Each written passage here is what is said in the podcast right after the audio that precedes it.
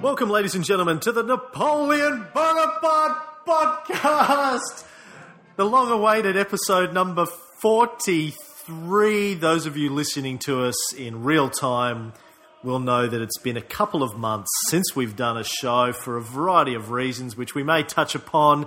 But before we do that, let me welcome my much esteemed co-host, Vice President of the International Napoleonic Society and recent recipient of the City of Ajaccio Honorary Citizen or Medal. Is that right? Well, hello, Cameron. And David Markham. Hello, Cameron. Hello, listeners. You may have almost forgotten the sound of my voice. It's been so long, although we've had at least one or two folks mention to me are on the website that they're still catching up, so this delay hasn't been the end of the world. The medal you refer to is the Medal of the City of Ajaccio, which the mayor did present to me at a champagne reception in my honor and also in General Michel Franceschi's honor, the four-star retired general from France and Corsica, who was also there as the co-host to this Congress. It was a wonderful Congress. I received a couple of other medals from various governmental agencies, as again did General Franceschi. And the most amazing medal that I received, and also Franceschi did for his book, was the medal of the Count Las Cases medal for Napoleonic literature, in my case, in English, given by the Mexican Napoleonic Society.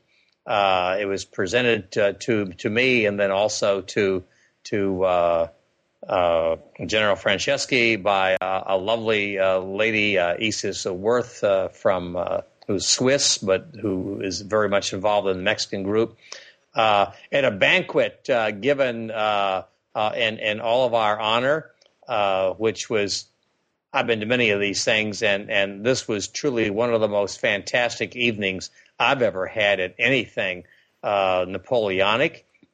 And it was my great personal pleasure to give eagles signifying being a fellow in the International Napoleonic Society to several people, including our mutual friend Sean Richards, the musician who is and composer who is composing a Napoleonic musical. And I was honored and personally extraordinarily pleased to give the highest honor of the International Napoleonic Society, the Legion of Merit, to an extraordinarily deserving person, deserving recipient, and that would, of course, be the Right Honorable Cameron Riley, for all of the groundbreaking work he has done, you have done, in using technology, podcasts and other things to promote Napoleonic history. So it was a wonderful event for all of us. We met some extraordinary people on the at the Congress, as we always do, and I could list any number of them.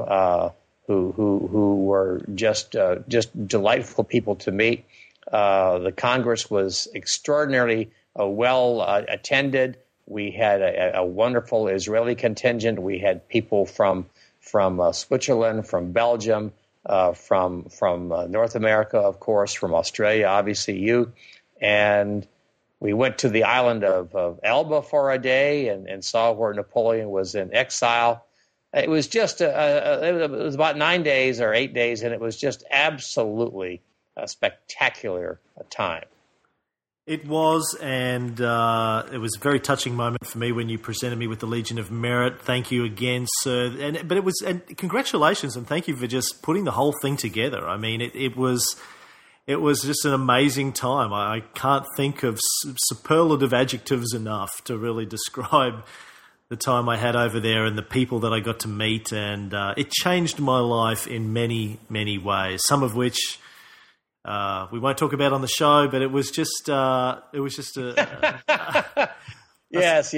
stunning time, and people who are thinking about going to future congresses should definitely take the opportunity. But I have to say, having it in Ajaccio was a masterstroke. What a beautiful place Corsica is. Well, it is a beautiful place, and I appreciate the kudos that you give to me.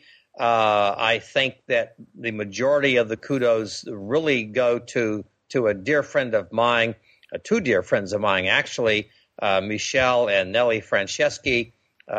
Michel Franceschi, like I said, is a retired four-star general in the French military who holds the Legion of Honor. And he was my person on the ground, my local contact, as it were, that really brought the various governmental agencies and tour groups and other groups into participation in this and made it really happen.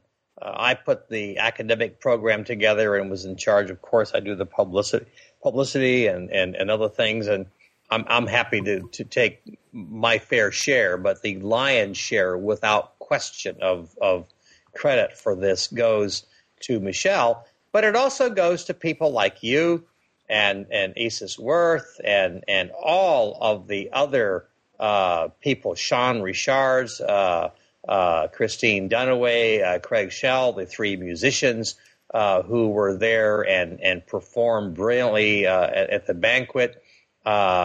Many friends of mine from Israel, including, of course, especially Mordecai Gihon and all the others whose participation made it always a successful Congress.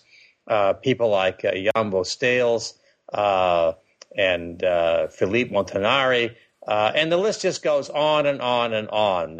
Jeannie Ruderman, you know, I could pull out the program, I suppose, and just run down the list, and maybe we'll post the program or at least a list of speakers on our website, because really Congresses are mostly about the people who come and present the results of their research or present other aspects of their Napoleonic work for us to hear and to evaluate and to discuss. And those folks and the others I haven't mentioned are really the ones who are behind all of this. And of course, I have to point out my dear wife, Barbara, who helped me organize all of this. Without her, I would be hard pressed to get as much done as I do.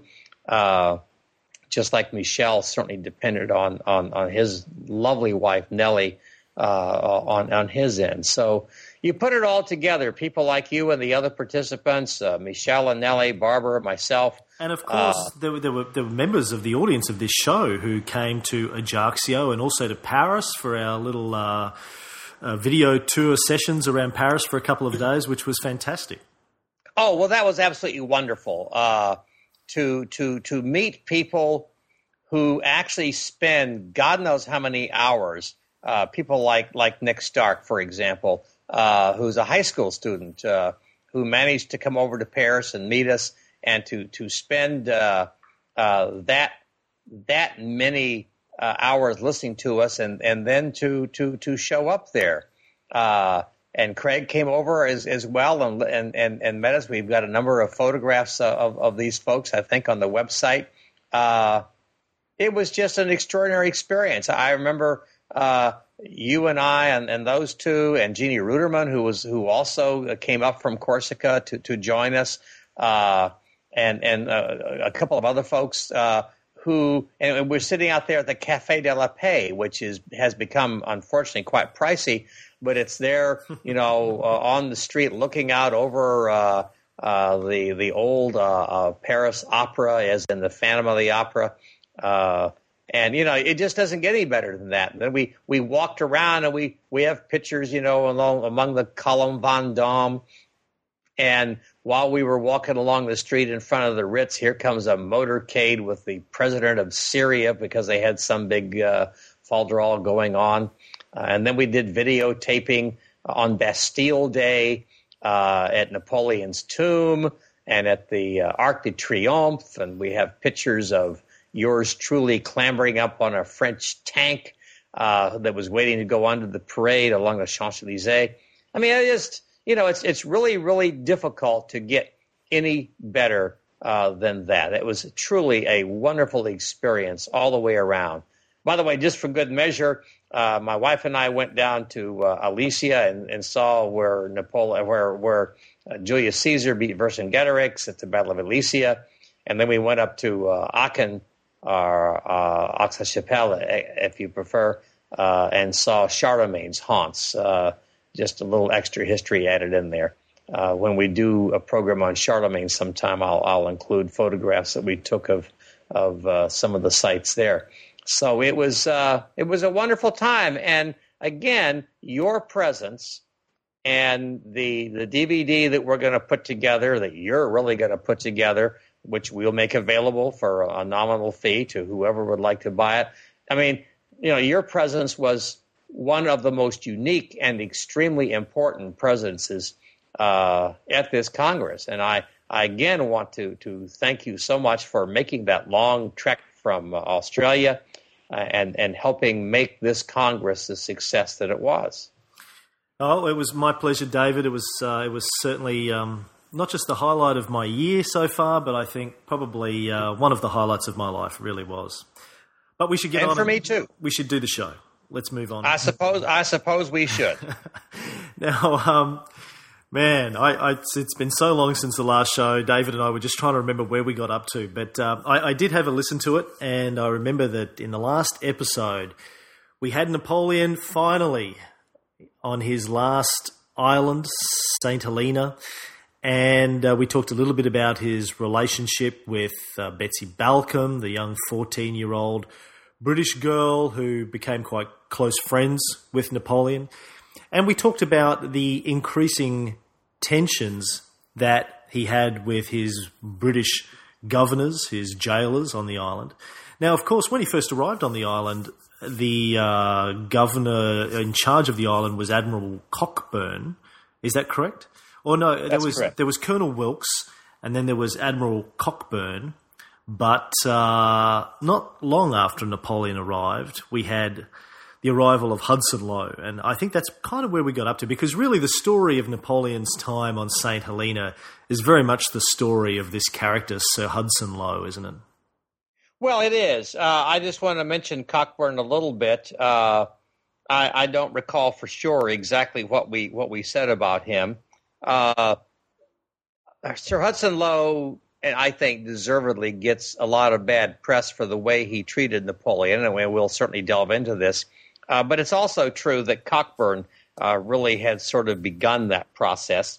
Cockburn had been on the boat with Napoleon, and they'd gotten along fine. I mean, Napoleon was really treated quite well on the boat. Well, I mean, he can't leave. I mean, there's no security issues, obviously. He doesn't have even the remotest chance to hijack the ship or anything like that.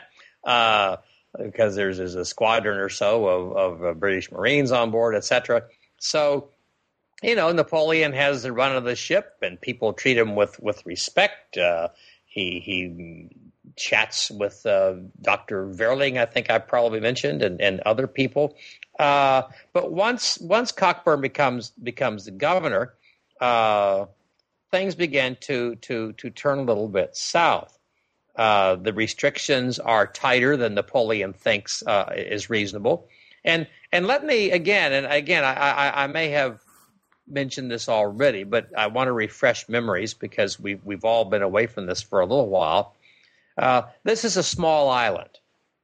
There's not very many places that anyone could go to hide. And even if they could, so what? They couldn't get off the island. A ship of any size and any speed would be seen days before it actually arrived at the island. So any ship coming would be watched carefully, would be met by the military authorities, and the ships did come in and out all the time, but there would be absolutely no way that Napoleon, no reasonable way. I mean, anyone can concoct a way of sneaking Napoleon onto a ship. But every time a ship was in, they could tighten things up and keep a closer watch on them. But when there's no ship around, there's absolutely no reason for the kind of tight restrictions that they gave him, because Napoleon could not escape. All of the scenarios that novelists and others like to write, alternative historians, about how Napoleon could be snuck out this way or that way, none of them really make sense, because the British would always know exactly what ship was there and could literally, strip search every person who went on or off the ship if it really came to it. In spite of that fact, the British governors, starting with Cockburn and certainly getting in with Lowe, insisted on some increasingly tight restrictions.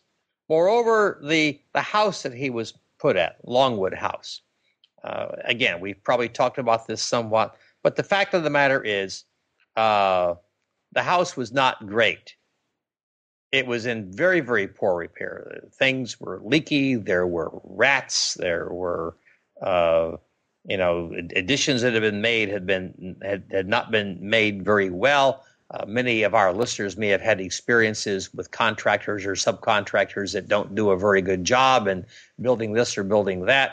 Barbara and I recently had an experience where we had to spend a huge amount of money having repairs for water damage because a subcontractor, many years ago, long before we had the house, did things very poorly, and water essentially, instead of being directed away, was being directed into the walls, etc. So, we all have experiences or have heard of experiences like this, and that's what Longwood was. Longwood was not the wonderful, home that apologists for the British position like to make it into.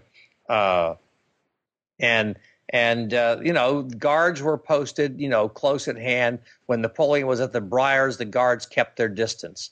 But now, for some reason, when he's at Longwood, they're much closer. But Napoleon did what he could. In the beginning, he had a fair amount of territory where he was allowed to go. So he would garden, he would take walks, he would go for rides. I'm not a big horse man. I don't tend to think of going for a ride on a horse as being great exercise. I'd rather take a walk or go running or something. But yeah, at least you're getting out, you're getting fresh air, and you're doing something that you enjoy. He would hold, formal dinners, etc. He would receive guests. One of the things that a lot of folks may not be aware of is that a number of people visited Napoleon when he was in exile. When he was in exile on Elba, where he was literally the emperor of Elba, and he was not in prison, or not as, being considered a prisoner, he entertained many, many people. But even as a prisoner on St. Helena, he entertained people. And you can get, what these folks write about what it was like to meet Napoleon, what Napoleon was like, how he looked, et cetera, et cetera. And in all honesty, I find that to be some pretty fascinating reading. So Napoleon does what he can. I mean, Napoleon is one of these people who can make do up to a point. And he realizes that he's not going to have the same life that he did as Emperor of Elba, and certainly not the same life that he had as Emperor of the French. I mean, he rolled the die in 1815 for the 100 days, and it came up craps. And so he knows that things are going to be different. But what he doesn't know is just how different they're going to be. And what he begins to resent is that they are, in his view, and I think in the views of history, if you will, they're more stringent than they need to be. But there's another issue too, and that is, his followers who were there with him. I mean, Napoleon dictates Memoires de Las Cases to Baron Gorgon, and he talks with Montholon, who records things, and he's studying English, and he's having conversations with this person and that person. He loves to hear Albin Montholon sing in the evening. It turns out that some evenings, of course, she's doing a lot more than singing. They have an affair. I mean, Napoleon is in his late 40s, early 50s during these times, and is that fact or rumor? No, I'm pretty sure that's fact, actually. And in point of fact, she has a child that some folks believe looks a lot like Napoleon, and it's not at all surprising. First of all, you're emperor, so it's not real hard to come on to somebody. Secondly, you as a man, you do have needs. Albine apparently was quite attracted to Napoleon. She had a husband, Comte de Montholon, and so presumably her sexual needs could have been met there. But yeah, I mean, people have affairs, and it's not real shocking that someone would, particularly someone who was herself devoted to and her husband was devoted to Napoleon's well-being, might choose to do that. So again, as far as I'm concerned, there's really not any question about it. But what is happening is that, and you have to sort of again remember the situation. These folks, although for the most part they really wanted to be there, are stuck on this little island with a lot less to do than they thought was going to be available. I don't think any of them, including Napoleon, quite realized how grim St. Helena was or how restricted they would be. The town of Jamestown is nothing to brag about. They soon realize that they're going to be there longer than they probably had anticipated. I mean, there was some feeling that, Napoleon would either be able to escape or they would eventually just decide to let him go. There were all sorts of possibilities, none of which really were all that likely. But there is a certain amount of disillusion that sets in. And then there are a series of what in my book I call petty jealousies, and there's no better term for them than that. When you are in a small court like Napoleon tried to hold, and you are in such restricted circumstances, you begin to resent anyone else who you think might somehow be getting a little bit more than you are, whether it's more of Napoleon's time, whether it's more influence over Napoleon, whether it's maybe better quarters. I mean, you name it, and the resentment begins to build. A lot of it had to do with how much face time they had with Napoleon. Remember, these folks are dedicated to Napoleon, and they're stuck on this damned island with him, and they want to spend time with the guy they revere. And so if one person thinks the other person is hogging Napoleon's time, well, there's resentment. And Napoleon, quite frankly, got sick of it and almost really didn't want to be around these folks. I honestly think from what I've read, and I allude to this in Napoleon for Dummies, I honestly think he preferred the company of the British. Not Lowe, of course, but some of the British officers that he would meet occasionally, early on at least. Later on, maybe a little different, but early on, he would sort of socialize with them and so on. And I think he actually preferred them. Pardon my yawn here. And needless to say, and you can put yourself, Cameron, or any of our listeners into their place. Let's say you're a young lieutenant or a sergeant or whatever, or anyone else. And suddenly you find yourself face to face with the most famous, or perhaps from the British standpoint, the most infamous person of your time, whether, it's Napoleon the Great or the Ogre of Corsica, take your pick. But, there you are, and he's trying to talk with you. He's paying some attention. You actually have an opportunity to chat with the great man himself. So, yeah, I mean, they're delighted. You know, I mean, I mean, if you're the guard, you know, and Napoleon comes out and starts to ask you, you know, what's it like to be in the British military, you're happy to talk with someone like that. And quite frankly, Napoleon was, I think, happy to be around them. Mind if I insert an anecdote? I'm sorry? Do you mind if I insert an anecdote on Napoleon? Oh, please do. I'm afraid that I am talking nonstop here. Well, it's been a couple of months. I know you've got a lot of pent-up talking to do, David. It's fine. It's fine. I've got, once again, Dame Mabel Brooks's St. Helena story. She was, I think, as I mentioned last time, Dame Mabel Brooks, very famous Australian lady who was a descendant of not Betsy Balcombe, but Betsy Balcombe's little brother, Alexander, I think. And she wrote a book about based on Betsy's diaries. But she says, she talks about Napoleon and some of his entourage. She talks about Gorgon. Is that how you pronounce it? Gourgaud? Gorgon? Yeah, Gorgon. Gorgon. She says, he suffered from a lack of humour. He brooded over fancied insults and upbraided the emperor, who, strangely passive, soothed him as if he were a fractious child. My dear Gorgon, how glum you look. Have a cold rub down, that will do you good. Do you fancy that I don't have terrible moments? At night I wake up and think of what I was and to what I have come. She then goes on to say that his devotion to Napoleon was hysterically fantastic in its intensity, and it was considered that he watched him with a jealous fervour that reacted violently to a chance word of commendation by the emperor for any of the others, or indeed to reference of any kind to their virtues or their attributes. He loved me as a lover his mistress, Napoleon exclaimed when Gogo finally left for England. He was impossible. The emperor bore with him, however, tolerating his tantrums and supporting his outbursts with a moderation almost out of character with his own fiery spirit. I like that.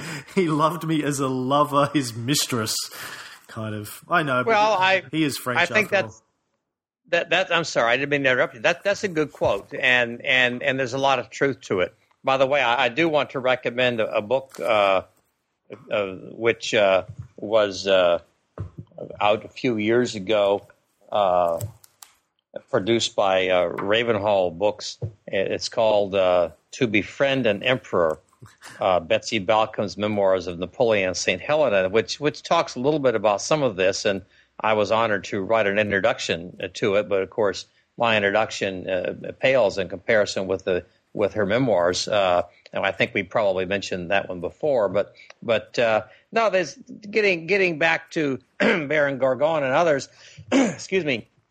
No, there's absolutely no question that. Again, as I said, these folks were dedicated to Napoleon.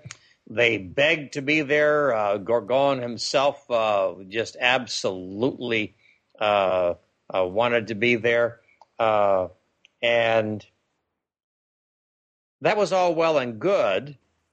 And, you know, I don't know about how someone, you know, what was it, a lover loves a mistress or something, you know, I don't have a great deal of experience that way, but I'm assuming that there's an intensity there that might be sometimes difficult to take if you're the mistress. You know, maybe a little suffocating. I think that's what that quote's trying to say. Sure, I've got another one. I'm sorry, I've got another one. Before you go ahead. You were talking about Napoleon receiving visitors. Yes. I like this story. Once out of devilment and knowing the emperor had a great repugnance to ugly women, Betsy begged to present a lady whom in her diary she calls Mrs. S, the wife of one of the highest officials in India. Mrs. S had spent a day or two at Jamestown while her ship homeward bound lay in James Roads. Betsy had judged her one of the plainest women in the world, though her airs and graces made it manifest she imagined her charm to transcend that of the most famous beauty of the day. She was overjoyed at the prospect of meeting the great prisoner, and arrayed herself accordingly in crimson velvet and pearls, her hair held up by butterflies of diamonds, rubies, and emeralds. Oh, my. Napoleon, when she was presented, opened with the usual gambit. Was she married? How many children? And so on. But his amazement was undisguised as he scrutinized her appearance, trying in vain to single out one attribute upon which to compliment her. Finally, his observation settled on the coiffeur caught up by the bejeweled butterflies, and as he bade her farewell, he remarked, "Madame, you have most luxuriant hair," and retired precipitately.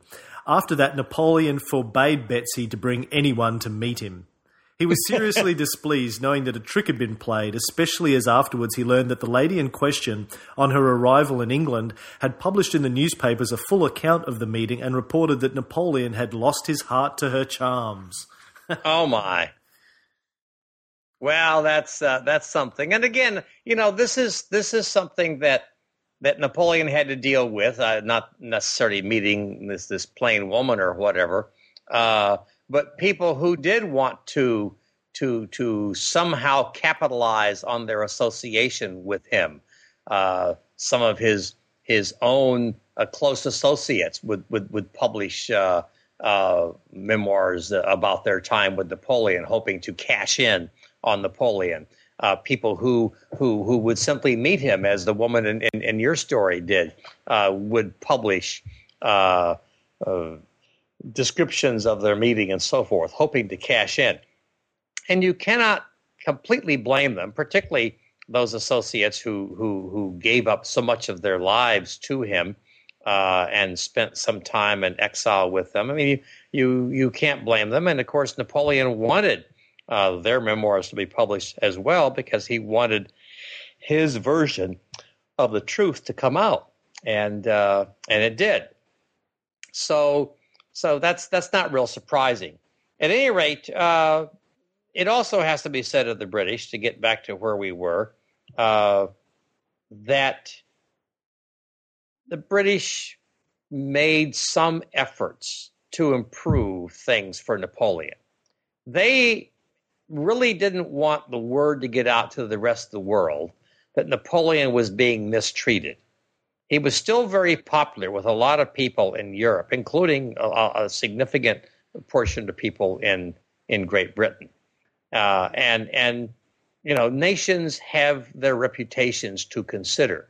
So having pushed to get the responsibility for having Napoleon as their imperial prisoner, if you will, the British really didn't want this to end up being a great big black eye. So they realized that Longwood was not all that great, so they began to make some repairs.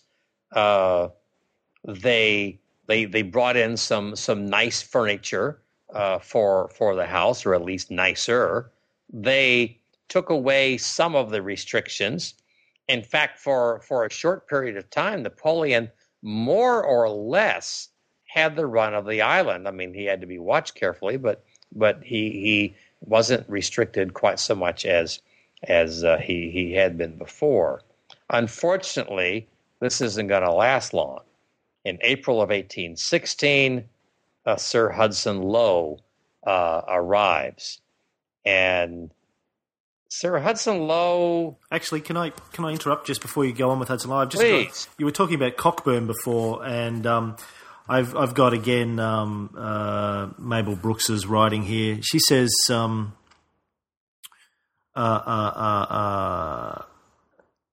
damn! I thought I had the quote right open in front of me, and I screwed it up." But basically, she was saying that she didn't think he was such a bad guy. That Bertrand apparently thought he was very kind and honest guy. Napoleon had increasing issues with him after they got off the Northumberland and settled on the island, and Cockburn took over. But here it is. Bertrand consistently declared Cockburn to be really an honest and good man. Napoleon was to know later, unless he already knew but would not admit it, that Montholon was not infallible. I mean, apparently Montholon was trying to blacken the admiral's character for reasons known only to Montholon, I guess. But I just wanted to, there were you know, various perspectives of Cockburn and his time there. He seems to have been, although he did send Napoleon to Longwood, he seemed to have been, by some accounts, strict but reasonable. Sorry, that's all I have to say. Well, sure. and to some extent that may be true, and I don't hold myself out as an expert on Cockburn. But he really is a relatively minor player compared to Sir Hudson Lowe. In fact, an awful lot of people have a tendency to sort of forget about Cockburn. I've got his memoirs and could have dug out something on what he said. But, that's the real person in all of this is Sir Hudson Lowe. And since you are very good at coming up with quotes, which I am. That's the only thing I can do on this show. I press the button and I come up with quotes. And that's it. Well, that's my shtick. At least you are admitting to having graduated from just being the button pusher to being the quote monger as well. But I have some poetry. You know, we sang a song a few episodes ago, and now I'm going to read some poetry. And it is by a British poet named Thomas Moore, who in his compilation of poetry called 1816. And the first time you hear the name, it's spelled Lowe. The second time you hear it, it's spelled Low. And that's the drawback to reading the poem on the air.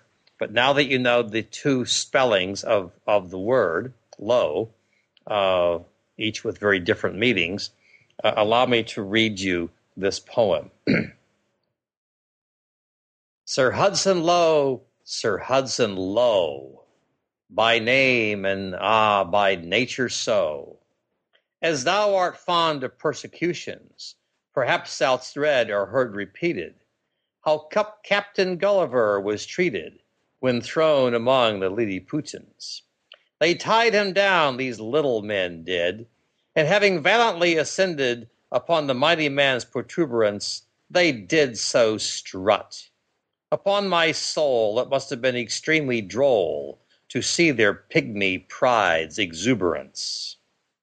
And how the doughty mannikins amused themselves with sticking pins and needles in the great man's breeches, and how some very little things that passed for lords on scaffoldings got up and worried him with speeches. Alas, alas, that it should happen to mighty men to be caught napping. Though different too, those persecutions, for Gulliver there took the nap, while here the nap, oh sad mishap, is taken by the Lilliputians. Very nice indeed. That's one of my favorite poems, certainly of this period, as you can well imagine. So Hudson Lowe. A little bit of background for people on Hudson Lowe. Born in Ireland, his father was an army surgeon. He ended up joining the army himself. In 1793, he saw active service successively in Corsica, Elba, Portugal, and Minorca. And while he was in Corsica, of course, I think we've mentioned this before, but he was billeted at Casa Buonaparte, which, of course, we got a tour of and spent a bit of time in when we were in Corsica. And Hudson Lowe stayed there, which is one of the nice ironies of the story. Well, I think it's a rather sad irony myself. Okay. I'm not Hudson Lowe's biggest fan. I give him his due. I mean, I'm not one of those folks who thinks he's, evil incarnate, not by any means. Yeah. But I also think that he was not the right person for this job, and I'll talk about that later. So he went on after the Peace of Amiens. He was a major. Then he became assistant quartermaster general. And after that broke down and the UK went back to war with France in 1803, he was given the responsibility as a lieutenant colonel to raise a Corsican battalion and use it in the defence of Sicily. And, he went on, had a reasonable career in the military. And, of course, but he's most known for, of course, is being sent to where are we? St. Helena. Yes, being sent to St. Helena. Yes, we're in St. Helena. We're exiled. He actually, I should point out though that he received quite a bit of praise from Blucher, who I think we're both fans of old Blucher, despite the fact that, you know, he was the real turning point of the downfall of Napoleon at Waterloo. I mean, Blucher was one of these crusty old military guys that you got to love. And, well, I agree, except that he was also the one who would have shot Napoleon on sight, and I've got very little use for that attitude toward anyone who was about to be defeated. You don't shoot someone like Napoleon or anyone else, or someone like Blucher for that matter, on sight. But other than that, I agree with you. I suspect when he said that, he might have just been mouthing off. He was probably drunk. I think he liked to drink, old Blucher. But he was very fond of his medication, just as I am very fond of my medication. And just to remind folks that, yes, indeed, I still have whatever ails me, and I need my occasional sip of my medication. Actually, Hudson Lowe was chosen. He was with the Russo-German Legion during that campaign. He was actually chosen to take the news to London of Napoleon's first abdication in 1814. So, and then he was knighted, promoted to major general. Had quite the career before he was, even before he was sent to St. Helena. It's hard to say. Well, sure. I mean, he was an honorable soldier. He was known, again, as I point out in the book. He was one of those, by the book kind of officers. If he was given an order, he would carry it out as specifically as he could, as I think I say, with no wiggle room. And that is, in some situations, an extraordinarily good characteristic for an officer to have. In some situations, you want an officer who will take an order and follow it out to the letter, thank you very much. But in other situations, particularly where you are in a place where the people giving the orders may or may not really understand the situation, where you're dealing with a politically charged situation that could backfire on you, could have repercussions internationally, where you're dealing with a person who is at once a massive ego and at the same time an object of extreme pathos. This would be Napoleon, of course.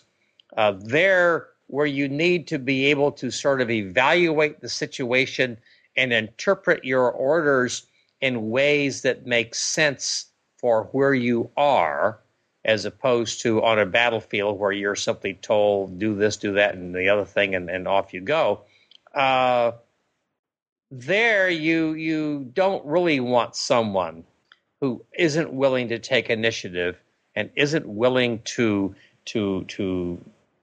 bend the orders or interpret the orders in ways that take into account the unique situation in which you find yourself. Now, again, to give Lowe his due, when he arrived, he was determined to be successful. I believe he was determined to actually establish a good relationship with Napoleon. Among other things, they both spoke Italian, and that would, presumably work in Hudson Lowe's favor. Napoleon was learning English, but he never really got very good at English. Clearly, if Lowe spoke French, that would be fine. But since Lowe didn't speak French, the fact that he spoke English was really, very good. And Lowe was convinced by Napoleon that Longwood was an inappropriate house for him to stay in, that He is, you know, given who he was, deserved to have a place that was, first of all, in a better location because they were, you know, this was on the worst possible spot, a great big wind-swept plain where the weather extremes were more extreme than any place else on the island. And so, you know, Lowe says, okay, listen, we'll make the repairs that are necessary, and we will build you a new home elsewhere on the island and in a much better location. Plus, he knew Napoleon liked to read. And he, Lowe, had an extensive library in his digs. And he says, listen, you just let me know, you know, what you'd like to borrow, and it's yours. I am happy to allow you full use of my personal library. Well, this is a nice gesture. And again, I want to give Hudson Lowe his due. He's making an effort. However, he refused Napoleon's request to reduce the restrictions. Cockburn had reduced them some, but Napoleon found them still a bit onerous, and Lowe indicated that not only would he not reduce them, but in fact he was probably going to make them stricter. He was going to reduce Napoleon's ability to receive visitors, and he was going to reduce the ability that Napoleon had to go around the island. And in a little, you know, petty gesture, when he would send books to Napoleon, and again, I this is in the book as well,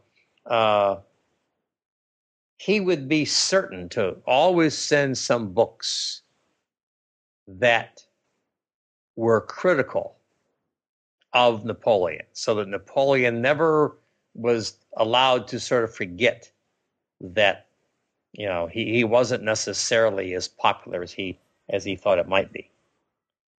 Nothing from in the, time. Nothing from nothing from the J. David Markham catalog made it there then, obviously. Well, many of my students really do believe, I think, that I was there with Napoleon, but I'm happy I'm happy to tell you that my books were not available to Napoleon. However, had they been, particularly Napoleon for Dummies, which has been translated into French, Napoleon pour les nuls, as well now, by the way, and you already know it was translated into Dutch. But it's also been translated into Russian now, I'm very happy to tell you. I've got to tell two stories just while I think of it. If anyone listening to the show thinks that, you know, David Markham is the most pro-Napoleon person you could ever meet, he's insanely pro-Napoleon. You have to meet General Michel Franceschi. Yeah, that's true. You say a bad word about Napoleon around Franceschi, and he'll probably have you shot. Literally stood up and shot. I think he is really, really the pro Napoleon. But the other story, he is, and he has a passion for Napoleon that surpasses even mine. And again, he's a wonderful man. He's one of the nicest people I know, and he's a very dear friend.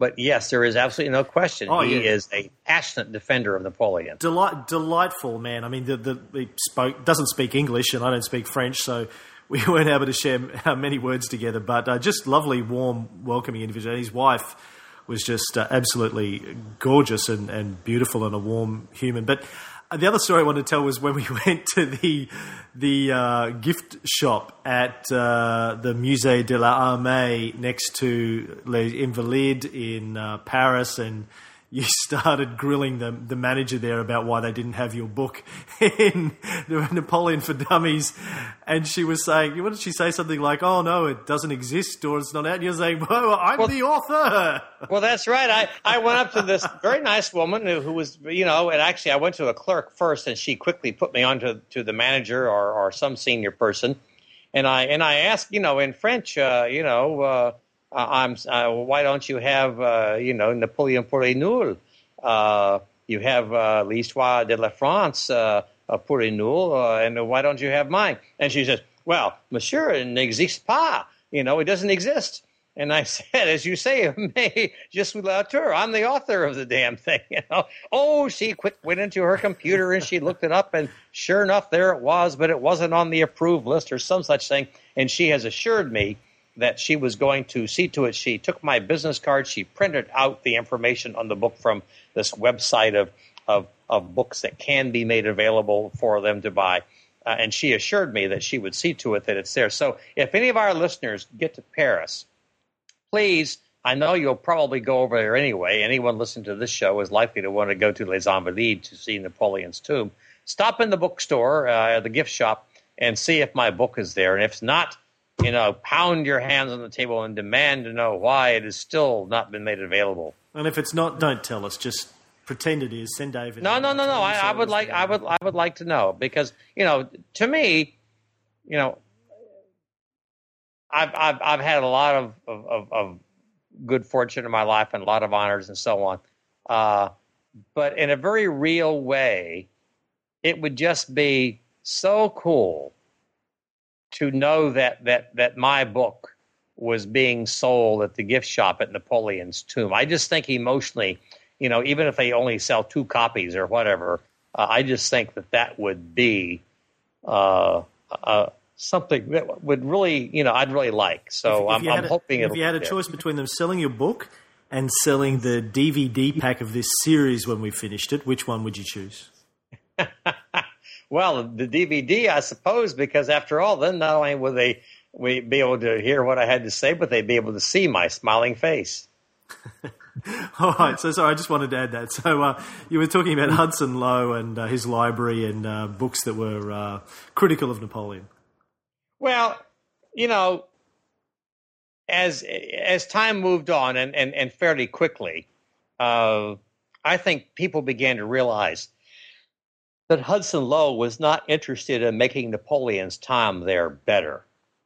That, you know, he had orders, and again, to give Lowe some fairness of treatment, he had orders saying, you know, you got to restrict Napoleon, we don't want him to escape, blah, blah, blah, blah, blah, blah. So if you interpret them in the most severe possible way, you can justify reducing Napoleon's ability to move around, for example, increasing the guard, making the guards closer.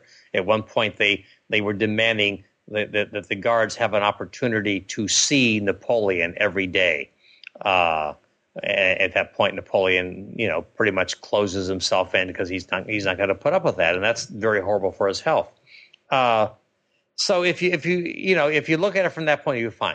But again, the governor of the island, Napoleon's jailer, really needs to be a lot more flexible. And I would say that if this was, you know, Louis XVIII that was in a French island in custody instead of Napoleon. You don't take someone like that and treat them the way Napoleon was treated on St. Helena. There's no point to it.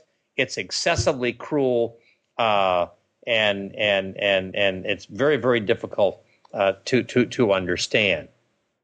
So, you know, and again, Napoleon can be petty. There are times that Napoleon could have acted better.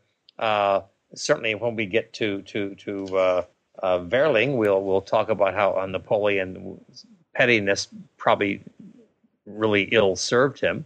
And speaking of pettiness, we get again back to his staff. Baron Gorgon, Comte de Montholon were extremely jealous of Las Cases, or some folks in English would pronounce it Las Cases, in case you're wondering who I mean by Las Cases. Las Cases and Napoleon were the ones who spent the most time together. Napoleon, of course, was dictating his memoirs to Las Cases. Las Cases' son, Emmanuel, was a favorite in the imperial court. And the other 2 folks were quite frankly very jealous of Las Cases, and Las Cases knew it, and he was disgusted by it. I mean, from Lacaille's point of view, listen, if I'm the one Napoleon likes to spend time with, what's it to you? You know, give me a break. I am recording the great man's words for him. He enjoys my company more than you, more than yours. So get over it. But they weren't, of course, and frankly, Lacaille was getting sick of the whole thing, and managed to get himself deported. Interestingly enough, his notes were confiscated by the Department of Homeland Security, or whatever passed for that, as he tried to leave the island. So he gets home and, incredibly enough, rewrites his notes from memory. And it's a very famous book, Memorial de Sainte Helene, Memoirs of St. Helena. It's a bestseller. The man becomes extremely wealthy. It's been translated into any number of languages. You can find it online. I own a first or second edition from 1817 or whatever. But it's one of the most important memoirs of St. Helena, and of course it is very favorable toward Napoleon. Well, duh, Napoleon dictated most of it, and Lacaille was a very great fan of Napoleon, but it balances some of the negative stuff that comes out.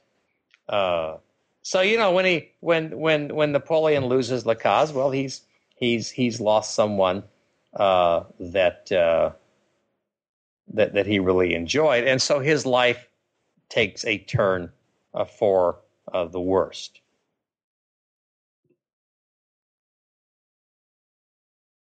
And there's a big period of silence there while I sip my medication, and Cameron, that was being my cue. Caught completely off guard, waiting for me to continue my aimless rambling.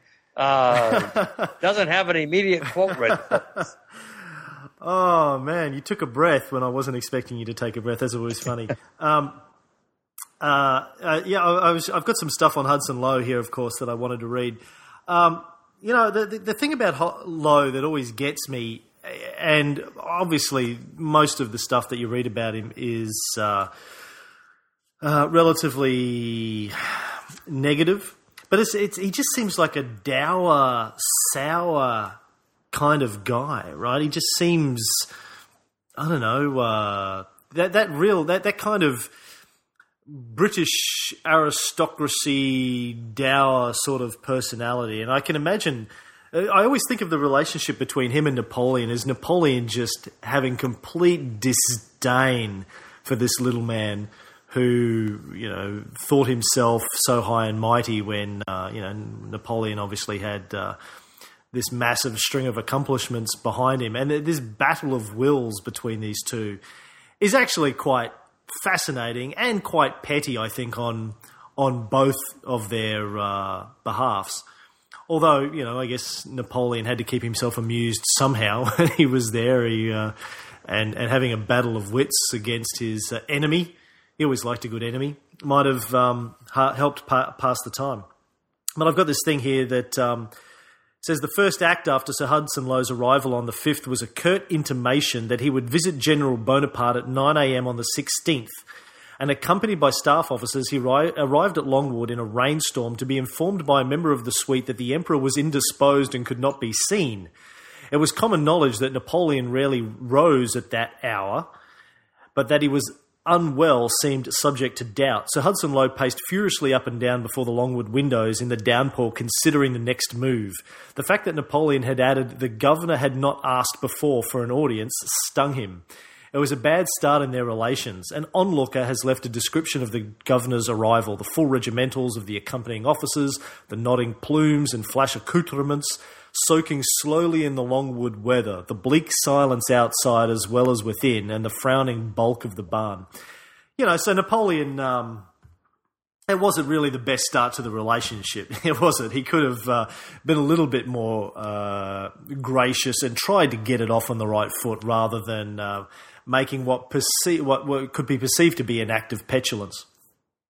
Well, I think that there's certainly some responsibility on both sides for the the difficulty of the relationship. And I say in my book, and I'll say again, that yes, Napoleon, could have made more of an effort, and I'll make some more mention of that as we go along. At the same time, I think the real burden of proof, the real burden for making the relationship work, has to fall on the people who are in charge. If you are the jailer, if you are the one who's given responsibility for taking care of Napoleon, as it were, I think it's up to you to try to make that relationship as positive a one as you can. I mean, this is not a modern, state penitentiary or something where people are in lockup behind bars and don't really have any rights. And, you get an hour of exercise in the yard every day or whatever. I mean, this is a guy who has been sent into exile, not into prison. And there is a distinct difference between the two, who has been at one point allowed to live in a place in town. He didn't like that.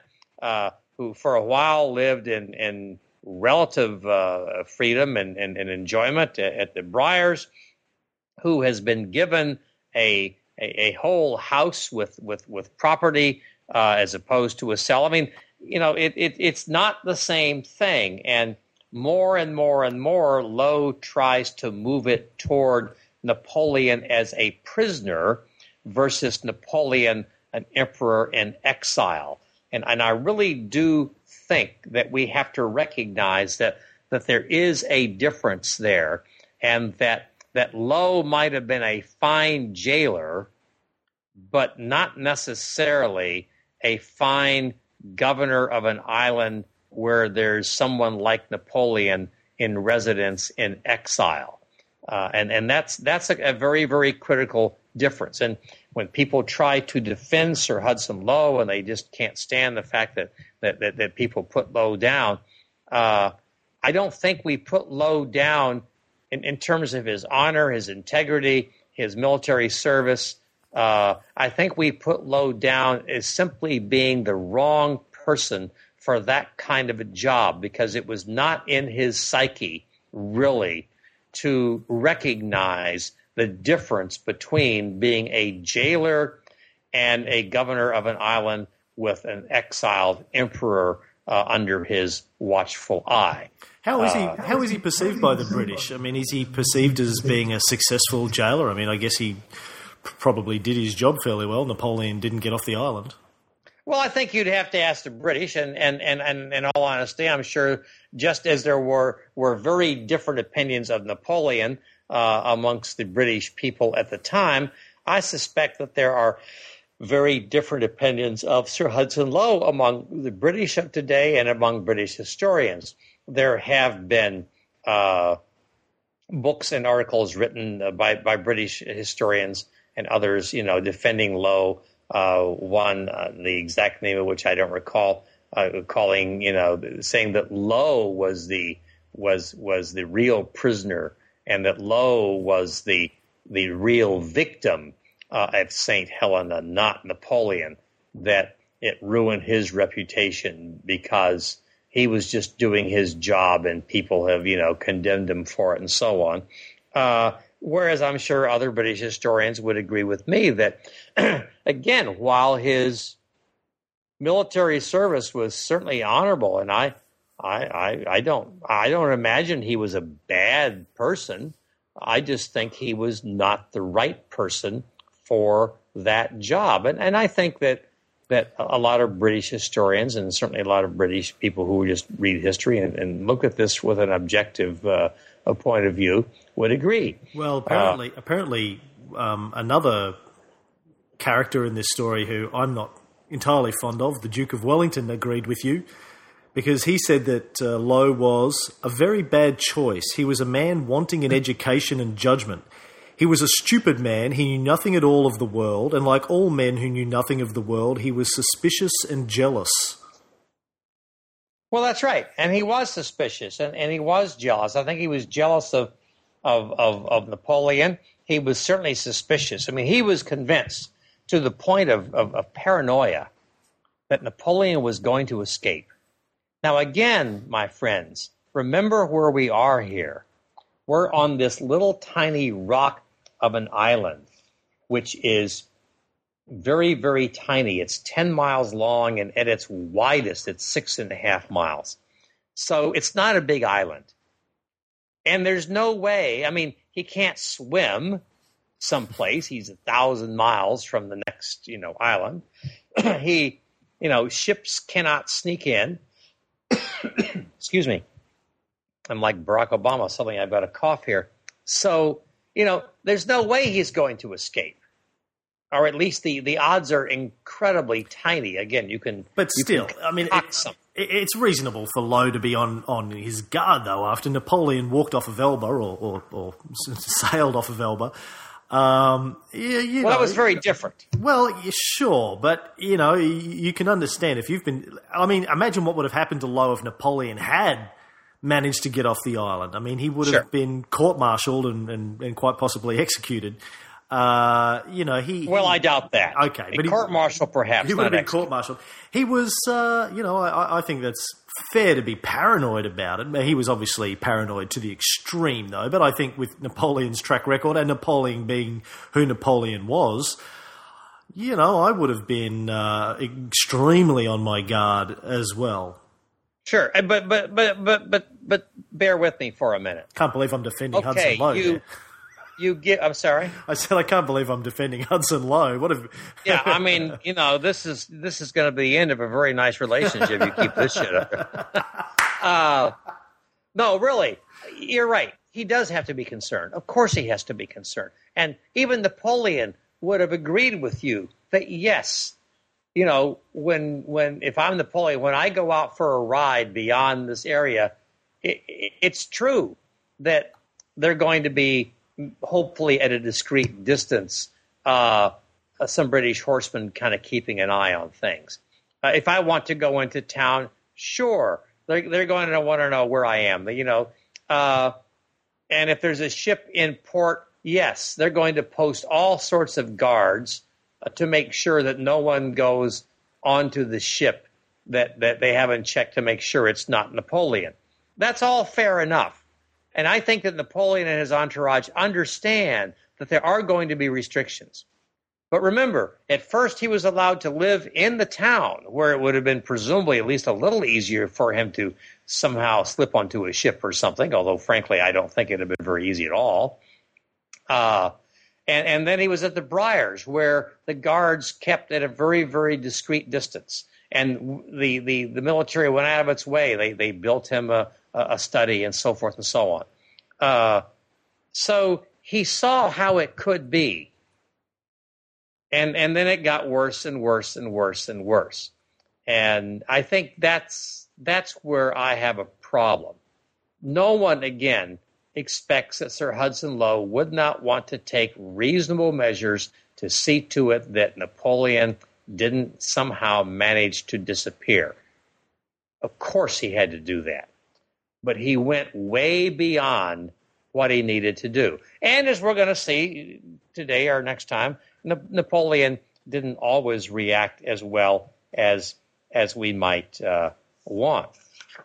Things do, decide to go south, and I'll talk a little bit about some of this, and then we might want to put off the rest of it. We're not going to get him, into his tomb on this show, but I do want to talk a little bit about some of the other kinds of problems that were going on. And one thing that you cannot escape when you talk about St. Helena is the absolute farce that is his medical care and the revolving door of doctors that we have.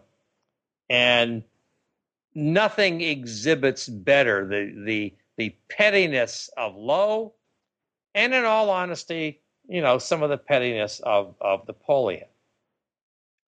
Napoleon had been assigned a British doctor, an Irishman named Barry O'Meara. O'Meara was, as far as I can tell, a perfectly acceptable doctor. And Napoleon and O'Meara got along very, very well. Now, that should have been wonderful. From Napoleon's standpoint, he has a doctor he trusts. From the British standpoint, it's a British doctor. You know, you can't ask for more than that. Napoleon was initially going to be able to take a French doctor along with him, and we talked about this back then. And the French doctor declined to go, so O'Meara was selected. So it should be a win-win for everyone. But Sir Hudson Lowe is not happy that O'Meara and Napoleon are getting along so well. At any rate, O'Meara is concerned about Napoleon's health. He's getting heavier. He's not getting much exercise. And so O'Meara says, listen, get more exercise, Napoleon. You need to do that. Well, it's hard to get exercise when you have to have an armed guard escort you. And when Napoleon, or rather when Lowe comes on and the restrictions get tighter and tighter, Napoleon no longer takes long walks. He no longer goes out on long rides. Now, again, I don't think of riding as a great exercise, but it's good mentally. It's good for the soul to get out there and get fresh air and ride about. You get a sense of freedom. But when you have guards following you at close order, and when the area that you can go walking or riding is reduced dramatically, you tend not to do that. And so, little by little, over a few years, he comes there in 1815. By 1818, his situation has gotten pretty grim. One of the most incredible decisions that the British government makes, and you know, there's absolutely no justification for this. It's just stupid. They decide that Napoleon should start paying some of the bills associated with his being a prisoner there. You know, who could imagine such a thing?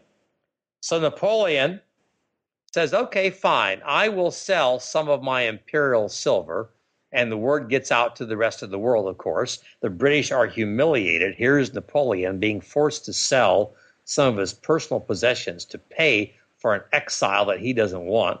And so the British back off of that policy. You know, the British people just weren't amused by that. In 1818, the Corsican servant, or Major Duomo, really, that Napoleon had, a man named Cipriani Franceschi, died. And he died in a way that was suspicious. He seemed perfectly healthy, and he dies, and they open his tomb later on for an autopsy. Napoleon demands an autopsy, so they open the tomb, and the body is missing. Franceschi was one of Napoleon's closest confidants. We don't hear a lot about him. You hear about Gorgon and O'Meara and all the rest of them, but Franceschi was the one who would go into town and listen to see what the scuttlebutt was. Franceschi was the one who was the go-to man, if you will, when Napoleon needed something. Franceschi was Napoleon's best tie to his Corsican roots, and you know, so Cipriani, as he's usually referred to, is indispensable to Napoleon. And there are people who believe he was poisoned or murdered, you know, in other ways or whatever. The fact that his body disappeared. I mean, there are questions about this, but when he loses Cipriani, Napoleon suffers a body blow to his mental health, to his ability to have faith that he knows what's going on around him. And then in March of the same year, 1818, the Balcombes leave.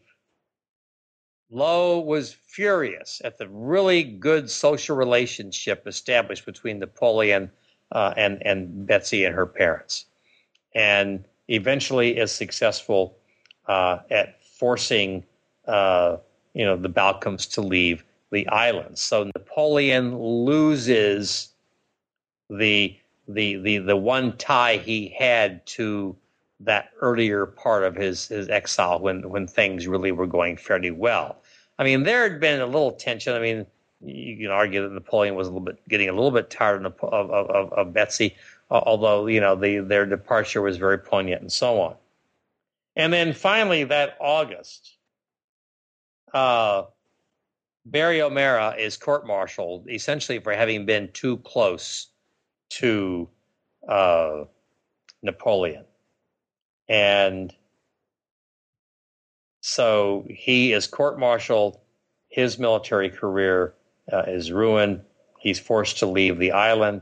And again, Napoleon, who, like anybody, wanted to have a doctor who he admired and trusted and liked, all of a sudden is found without adequate medical coverage. And I think that would be a very, very good place for us to pick it up next time.